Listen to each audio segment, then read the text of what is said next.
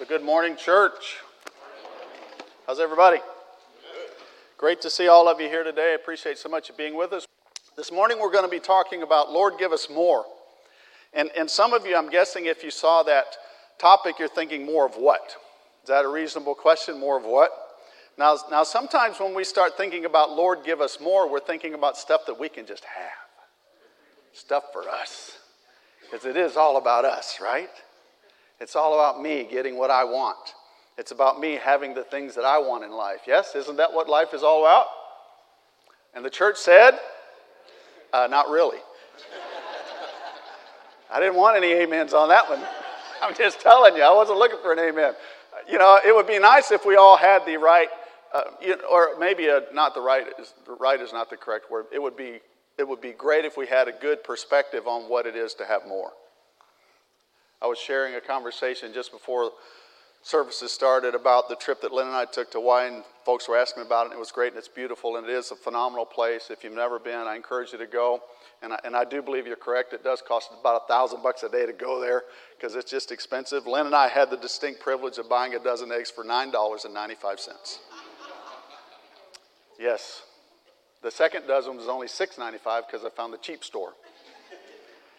And I didn't buy milk, but I've, i was told that it cost a lot. Yeah, it is, it is expensive. I am happy to say, though, that gasoline in Hawaii is less expensive than California, which blows my mind because I don't think they have any refineries over there. Uh, but, but anyway, so how they get it over there cheaper than we can buy it here, I don't know. Maybe we should ask the governor. He, he, uh, he has something to do with that. But when we think about getting more, oftentimes, truly, the first thing that comes to our mind is okay, what can I have? What can I have more of? Well, the point of this conversation this morning is not so much about what we get more of as far as physical things that we can hold in our hands or put in the bank account or things that we can put on our shelves, because all of us collect something, whether you'll admit it or not, we all collect something. Uh, it's not about that. It's about having more of the quality of life that I believe that God really wants us to live. And I think that's the reason James wrote these particular words. And so there are four things that we're going to look at this morning. First of all, I believe the Lord wants us to have more grace. I think He needs for us to have a little bit more humility in how we live our lives because it's not always about us. I think it also means that we should have some more patience with life. And I also want us to talk about being aware and being present in the world in which you live. And I think God especially needs us to be present in this world today, maybe more than at any other time that we've ever lived, because the world is really, really kind of messed up. So, Lord, give us more grace. You'll notice there are two cows with their backs to one another. And the reason there are two cows with their backs to one another is because the reality of all of life is that we really act like a bunch of cows sometimes. We truthfully do had a friend years ago who used to live in Huntsville, Alabama. Believe it or not, the city of, in the city of Huntsville, Alabama is one of the largest dairy farms, cattle farms in all of the state of Alabama. It's literally within the city limits. It's been there forever. They built around it. The guy that owns the land wouldn't sell it to the city. He wouldn't sell it to any developers. He still has a huge ranch there. And my friend was telling me years ago about kids, especially teenage kids who just learned how to drive and want to do some fun stuff, they would go to the farm, the edge of the farm, and they would park where you would enter into the gate to get to the to the farm uh, to the barns and things, and they would sit there in the middle of the night and they would blow their horns, thinking that they were scaring the cows. What the farmer told me was what they didn't know is when you blow the horn, that's how he calls the cows to eat. and so these kids were blowing their horns, and all the cows would come to see them, and they thought it was really, really cool. If you've ever driven through the countryside, especially in the south, if you've ever had the opportunity to drive through the south, you'll notice that there are ponds. Some of them are natural ponds, some of them have been man made. They're dug so that they can hold water for the cows, especially to eat. And if you've ever driven through there, and especially in the heat of the summer, you'll notice that sometimes there's an old cow standing in the middle of the pond. Have you ever seen that? Anyone know what I'm talking about? Well, well let me tell you a secret. There's no, there are no diving boards in ponds for the cows to get into the middle. They just kind of meander their way out there. They kind of get out there in the middle of that thing, slowly but surely, and they'll take a step or two in and they'll look up and look around to make sure there's nothing that's threatening them. They'll take another step or two. They get, they get knee deep, they get belly deep, and, and they get deep enough so that really does cool them off, and that's what it's all about. And the fact of the matter is, you and I get into things in our life the same way an old cow does. Because normally, when we get into something, good, bad, or indifferent, we don't just get into it by jumping off the diving board. We usually get into things slowly and surely. And this verse of scripture in James chapter 4, the first six verses, talks about something that we have to be really, really careful about in our fellowship in the church. Listen to these words What causes fights and quarrels among you? Don't they come from your desires that battle within you? You want something, but you don't get it. You kill and covet, but you cannot have what you want. You quarrel and you fight. You don't have because you do not ask God. And when you do ask, you don't receive because you ask with the wrong motives, so that you may spend it on what you, what you get on your pleasures. You adulterous people. Don't you know your friendship with the world is hatred toward God? Anyone, anyone who chooses to be a friend of the world becomes an enemy of God. Or do you think Scripture says without reason that the Spirit He caused to live in us envies intensely? But He gives us more grace. And that is why the Scripture says God opposes the proud but gives grace to the humble. You know, we have all kinds of fusses and feuds and fights and quarrels in our world, don't we? And I'm not talking about politically. I'm not talking about anything to do with politics. I'm not even talking about wars to end all wars. I'm not talking about the conflict between the United States of America and any other country in the world that you may want to name. I'm not talking about any of those kind of things. I'm talking about the quarrels and stuff that happen within the fellowship. Because who do you think James was writing to when he wrote this letter? He wasn't writing to Caesar. Just saying. He wasn't writing to the emperor or to the Caesar or whoever ruled the city in which he was living when he wrote this. He was writing to those who were in the church. And what is it about us that causes us to have fights and quarrels? What is it about us that causes us to have disgruntled people in our midst and have, have arguments about things and have discussions about things that go way beyond probably where they should be? And the reality is, it's because we don't have enough grace toward one another. Because you see, you may have an impression of what some verse of Scripture means, and I may have another impression of what verse of Scripture means. And you may think your opinion is better than my opinion, and then you start beating me down. Anybody ever been in that kind of a situation before? You may have an understanding of what worship should look like.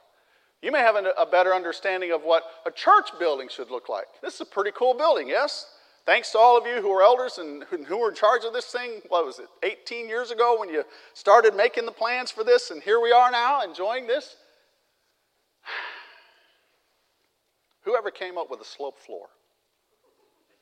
Whose idea was that? Don't answer that out loud. I'm teasing. I'm teasing. I'm teasing. But I'm telling you, there's some people that when you see stuff like that, it just drives other folks crazy. I remember hearing a story one time of a, a little country church back in the South again, and I say things from the South because I know more stories from there. But there was, this, there was a situation in the church where the church needed a roof. And the men were meeting to try to figure out how they were going to pay to get the roof done. And, and one of the old guys at the church, who was pretty wealthy, but he was pretty stingy all at the same time, he made a comment in the middle of the meeting. He said, Well, he said, I'll match anyone's contribution to roofing the building. And his nephew stood up and he said, Well, Uncle, you and I just roofed the church. And his uncle was very upset, and he tried to get out of it. You know, even if you pick the wrong color of shingles, sometimes people get upset about stuff. Can I get an amen? Yes. Guess why we do that? Because we're humans. We're humans. There's some things that you like, there's some things that you don't like. Sometimes you like to see a preacher in a tie. My suggestion is you find another church. Because I don't wear a tie anymore. Have you noticed? Sometimes I wear a jacket. Not today. You're lucky I didn't have on blue jeans. If they had been clean, I'd have worn them. And I know it's appropriate because one of the fellow elders with me, Ken DeBoe, stands up here almost every week with blue jeans and a jacket on, and our song leader. Seriously, that's humanity, though. That's who we are as people. And if we're not careful, we'll allow those petty, silly things to cause us to be upset with one another. Am I speaking the truth or not? So I want you to think about how we interact with one another. James makes some harsh words here. He says, You guys covet and you kill one another. And he's not talking about physically killing somebody with like a gun or, or a knife or, or a blunt object, but he's talking about killing one another with words. How about killing one another softly with a song? That sounds like a really good. How about killing one another with love? But humanity, the nature of humanity, the brokenness of humanity is no. If I don't like what you're doing, then by golly dog, I'm going to tell you what I think about it. And I don't think you're right. And you should do what I want because I think my opinion is more important than yours. Which leads us to the next point, because James doesn't stop here. He says we're supposed to have a little bit of humility with our lives. So God opposes the proud and gives grace to the humble. Submit yourselves then to God. Resist the devil, and he will flee from you. Come near to God, and he will come near to you. Wash your hands, you sinners, and purify your hearts, you double minded. Grieve and mourn and wail. Change your laughter to mourning and your joy to gloom. Humble yourselves before the Lord, and he will lift you up. The quote, don't know why or how uh, Doug Mead found the quote from C.S. Lewis, but this one is also from C.S. Lewis. If you were in class this morning, Doug quoted Mr. Lewis. This is also from him. Humility is not thinking less of yourself, but thinking of yourself less. Since when did church become about me?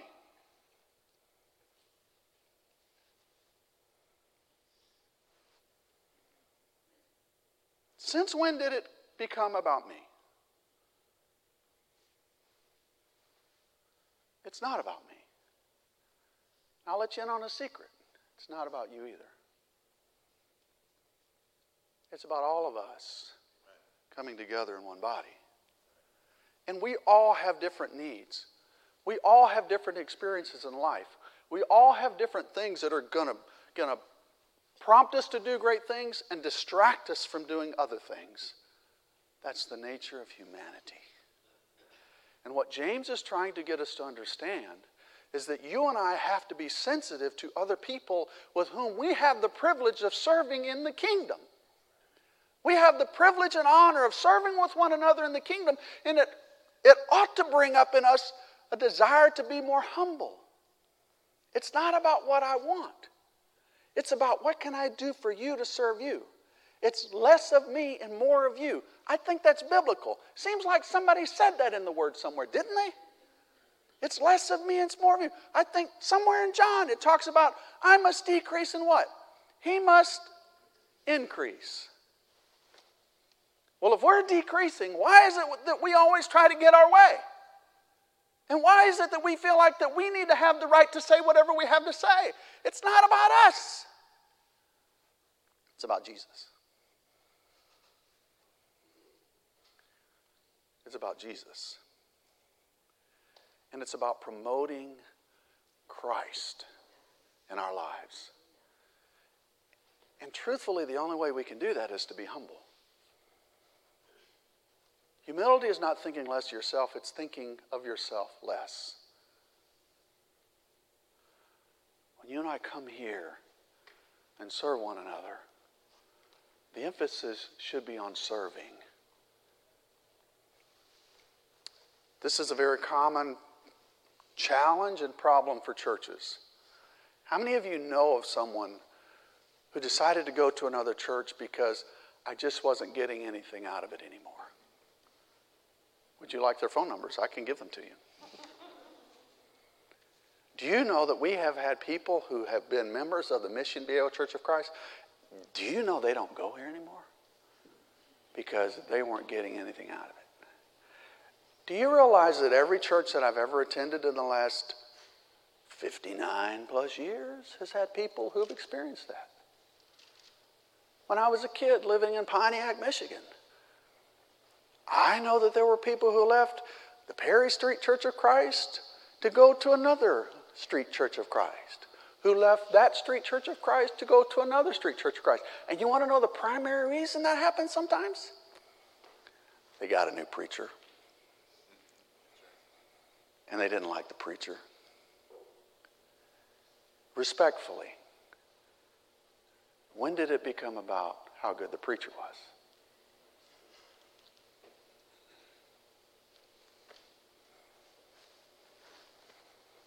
When did that become the litmus test of whether I will go to this church or not?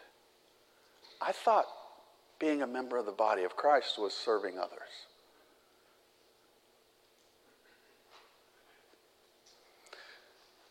Which leads me to the next point. Uh, Lord, give us more patience. Because you see, the world is kind of messy. It is very messy. And you and I need to be very present in a very messy world. James continues in verse 11. He says this Brothers and sisters, let me just throw that in there for those of you who may be female. Uh, do not slander one another. Anyone who speaks against his brother or judges him speaks against the law and judges it. When you judge the law, you're not keeping it, but sitting in judgment on it. There is only one lawgiver and judge, the one who is able to save and destroy. But you, who are you to judge your neighbor? Wow.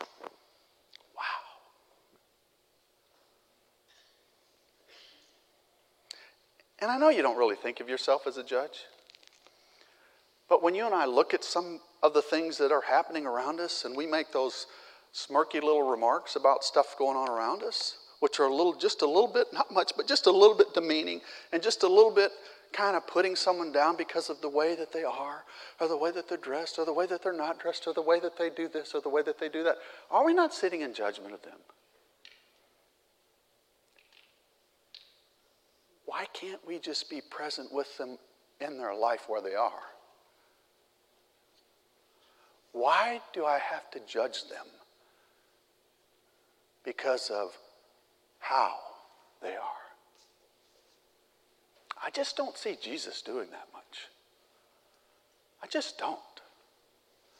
I mean, it's not like he never ate with sinners and prostitutes, right? Do you know, we don't see many examples of Jesus going to church on Saturday and teaching. We don't see much of that. What we see is his daily living. You know what I'm saying? What we see is him living life daily with people wherever they are and however messed up they are. He just lived with them. And the beauty of living with them. And here's the cool part the beauty of living, them, living with them, being present in their messy lives, is that he got to shine his light. You get where I'm coming from? He got to shine his light. He didn't throw people under the bus, he loved on them. He was reaching out to them. The story that, that Doug introduced to this morning, which we'll get into next week because all we got to do today was read it. But the story of the woman at the well, the Samaritan woman at the well, a half breed. Horrible expression, isn't it? A half breed, but that's how they were considered. They were the scum of the earth. Do you know any scum of the earth today? Don't tell me you don't, because I know you do. Because the world has taught you that there are some people who are not as good as you. And unfortunately, when you hear it often enough, you get to think it. When you get to think it, you start believing it. But Jesus spent time with people who were very much not like him so that he could shine the light of his glory into their lives. I don't know everything Jesus said to the woman at the well. I think he had to say something more than just, hey, he's not, he's not your husband. He had to say more than that. But whatever it was that he said, it was enough to cause her to begin to believe in who he was, the Messiah. Why can't we do that? Why can't we go into the world, the messiness of the world, and just be present and just show Jesus a little bit so that people can begin believing in Him at whatever amount it is, however small, however great, but they begin to see. Paul puts it this way I planted, Apollos watered, and God gave the increase. You remember that part of the story? So, how much have you planted? How much have you watered? It's not up to us to bring the increase, that's God. And when God's Spirit moves through the words that we share, or moves through the words that others share, the experiences they have with others who come and are just present with them, who show just a little bit of the glory of God, when all of that happens, then they come into the family. But our job is to be present in a messy, messy world. Not to judge it. Jesus says, I didn't come to judge the world, I came to save the world. Our job isn't to judge it, our job is just to be in it. Because even Jesus said, I didn't come to take you out of the world. You have to be in the world. And the only way to reach people who are lost is to be in the world. So I challenge you to be present in a messy, messy world. And then finally, we need to be aware. May the Lord truly give us more awareness of what's going on around us. Now, listen. I'm not saying that because I want you to listen. That's the next words in the book. Now, listen. You who say, today or tomorrow we'll go to this or that city and spend a year there, carry on business, and make money. Why? You do not even know what will happen tomorrow. What is your life? You're a mist that appears for a little while and then vanishes. Instead, you ought to say this If it is the Lord's will, we will live and do this or that. As it is, you boast and brag. And all such bragging is evil. Anyone then who knows the good he ought to do and doesn't do it sins. Anyone who knows the good he ought to do and doesn't do it sins. You and I need to be present in a messy world. And when we're there, we need to be aware of all the stuff that's going on around us. Because you and I don't know when God will use us to work through us to bring some light into the life of someone who's living in the darkness. You get what I'm saying? We have to be aware of what's going on around us. Look, there have been times in my life when I've been doing something and I see something that I know I should do, and I literally turn my car around and go back and stop and go see the dude or go see or to go talk to the person. Just this, just this week when we were in Hawaii, the day, by the way, our son got married. Yay, Rari. We're excited about that. The evening after the wedding, he got married on Wednesday. We're in a restaurant Wednesday night, right? Is that the night? We're having dinner. We had a great dinner.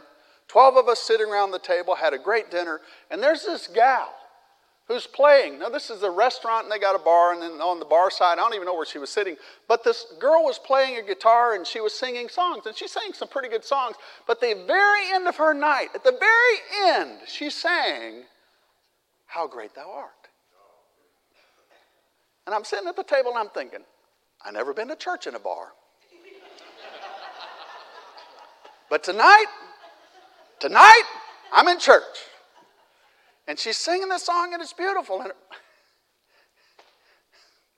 brought tears to my eyes. It brought tears to her eyes because, you see, here's the reality of it. A month ago, I did her dad's funeral, and I led the song, How Great Thou Art. And her dad couldn't come to the wedding because he checked out. He decided he'd die on Memorial Day.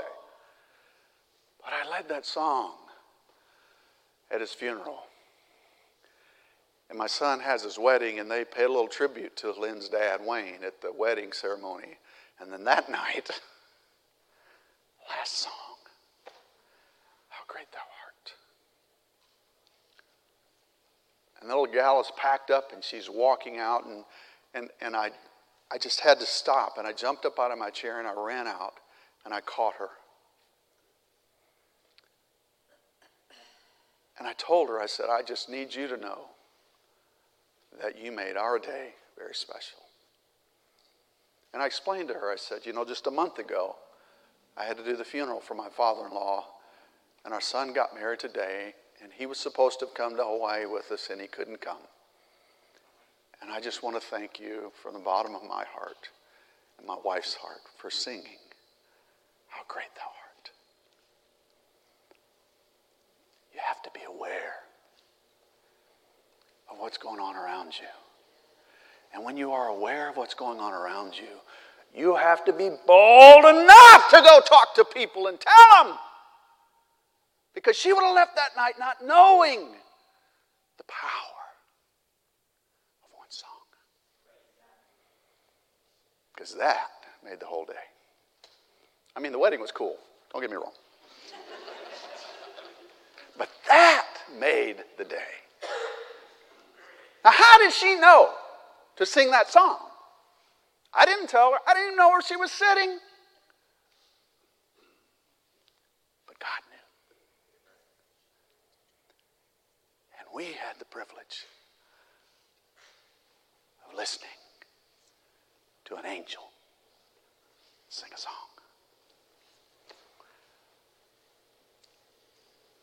Guys, the life in Christ is so much more than just showing up at church. It's so much more than judging other people. It's so much more than snapping at somebody because they didn't interpret that verse of scripture just right. Are you kidding me? Do you know how many people could even read in the first century? Like three.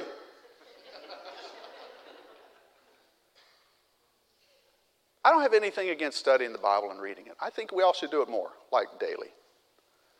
But I'm here to tell you when Paul made that statement, study to show thyself approved unto God, work need not be ashamed, handling right the word of truth. You remember that? That's King James, right?